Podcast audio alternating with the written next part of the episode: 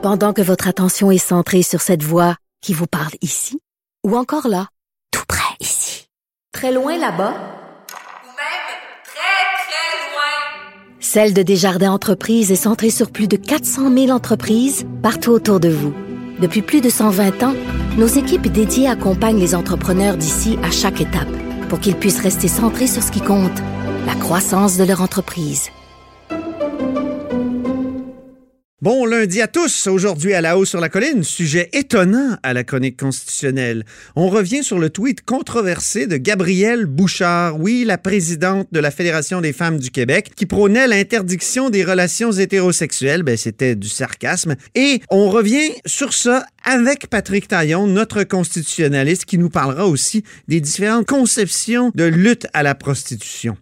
Ensuite, dans notre série Les députés malheureusement méconnus, on reçoit Geneviève Hébert, députée caquiste de Saint-François-en-Estrie, et on lui parle d'environnement, de couches lavables et de verdissement de la CAQ, entre autres. Mais d'abord, mais d'abord, il y a un compteur avec nous.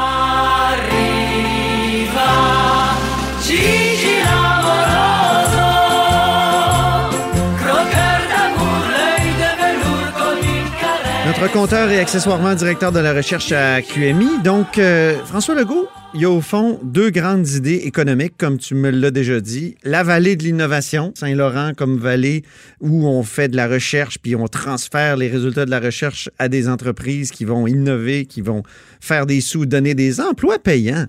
Mhm. Ensuite, le rôle prépondérant d'investissement Québec. Et, ça, il y a du nouveau. Il y a eu un projet de loi, euh, il y a eu donc une conférence de presse aujourd'hui. Qu'est-ce qu'on a appris de nouveau? Oui, parce que on le savait déjà à, l'automne, le gouvernement avait euh, fait adopter le projet de loi 27 qui créait le nouvel investissement Québec. Essentiellement, on prend une partie du ministère de l'Économie, on envoie ça à Investissement Québec, on leur a donné plus de moyens également, beaucoup plus d'argent. Et aujourd'hui, ben, on lançait, dans le fond, le, nouvel Investissement Québec. Euh, le punch de la journée, Antoine. Oui, quel euh, est-il? Nouveau président du conseil d'administration d'IQ, Jean Saint-Gelais. Et ça va être, euh, évidemment, un poste névralgique. Parce que Investissement Québec va choisir des entreprises qui vont être, dans le fond, j'allais dire pas subventionnées, mais les entreprises auxquelles on va prêter de l'argent ou dans lesquelles surtout on va investir de l'argent, investir et avoir des parts de l'entreprise. Donc, c'est pas rien. Là. Donc, euh, le président du CA, qui est en quelque sorte normalement le contrepoids du, euh, de la direction, celui, le, chien de garde, ben, euh, c'est une fonction très importante. Alors, M. Saint-Gelais va avoir donc un, rôle très important. Ceci dit...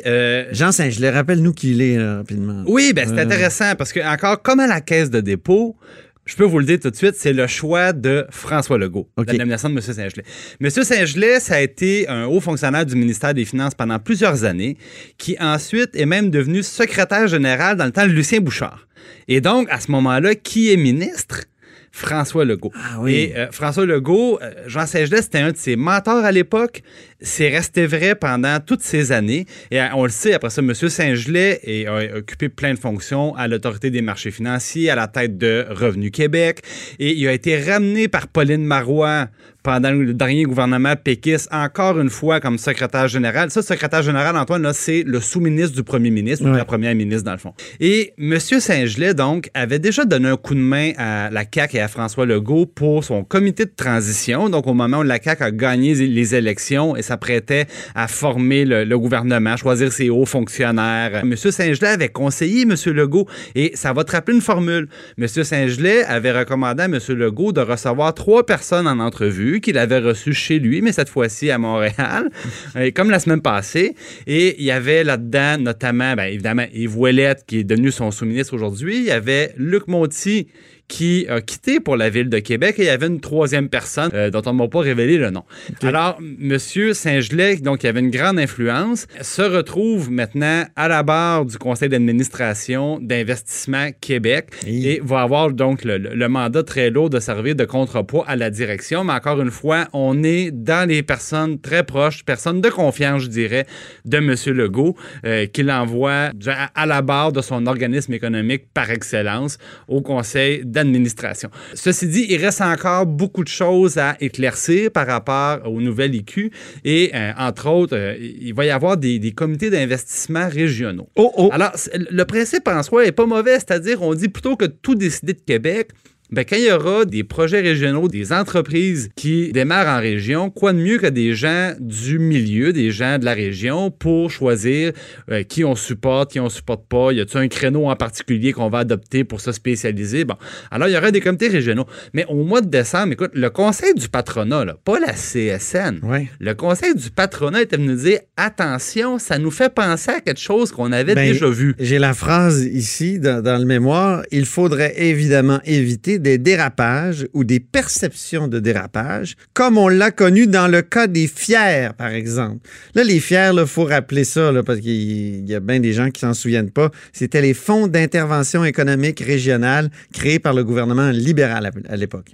Exactement. Et M. Legault s'en souvient très bien parce que Oui. c'est lui qui menait la charge, de très belle façon d'ailleurs.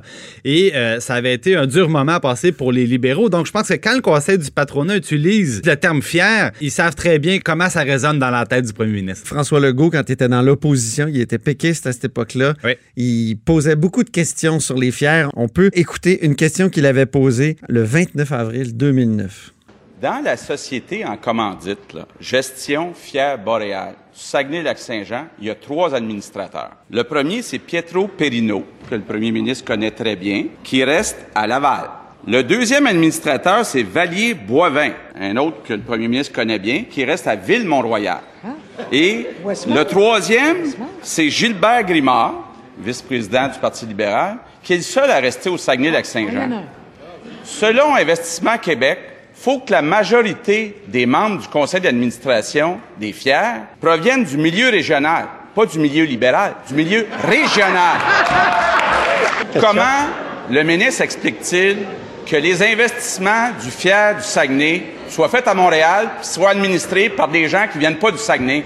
François Legault qui menait la charge contre les fiers, les fonds d'intervention économique régionale. Exactement. Et, et ce qui l'illustrait, c'est le fait que quand l'argent est géré de manière décentralisée, ça a du bon. et euh, des fois, ben euh, justement, ce qui se passe loin de, de Québec, loin, des ministères, ben il, il peut avoir des euh, évidemment des, des, des, euh, des abus. À l'époque, on disait tout le temps, au lieu que ce soit des fonctionnaires qui puissent gérer l'argent, qui vont dans les entreprises, pourquoi ne pas confier ça à des entrepreneurs qui savent de quoi ils parlent? Ouais, mais les entrepreneurs, là, ils investissaient dans leur propre entreprise.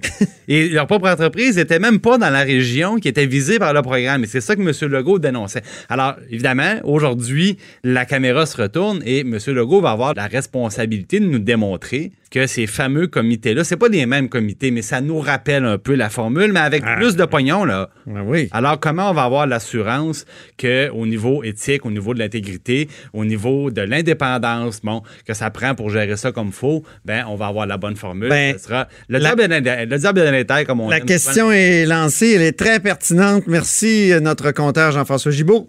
fait plaisir. À bientôt.